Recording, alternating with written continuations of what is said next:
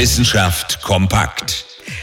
Von unseren nächsten Verwandten können wir einiges lernen. Zum Beispiel von den Bonobos. Die Zwergschimpansen, die eng mit uns verwandt sind, sind ganz schön sozial. Das zeigt sich zum Beispiel daran, dass sie Jungtiere adoptieren, auch dann, wenn sie mit diesen Jungtieren gar nicht verwandt oder näher bekannt sind. Das haben jetzt Wissenschaftlerinnen in der Region Bamba im Kongo zum ersten Mal live beobachten können.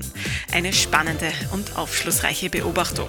Bonobo-Mamas behandeln die adoptierten Jungen wie ihre eigenen. Sie tragen sie herum, pflegen sie und teilen Essen mit ihnen. Ein Zeichen für die starke Verbindung der Bonobos zu ihren Jungtieren und ihre Toleranz für andere Artgenossen, auch außerhalb ihrer eigenen Gruppe.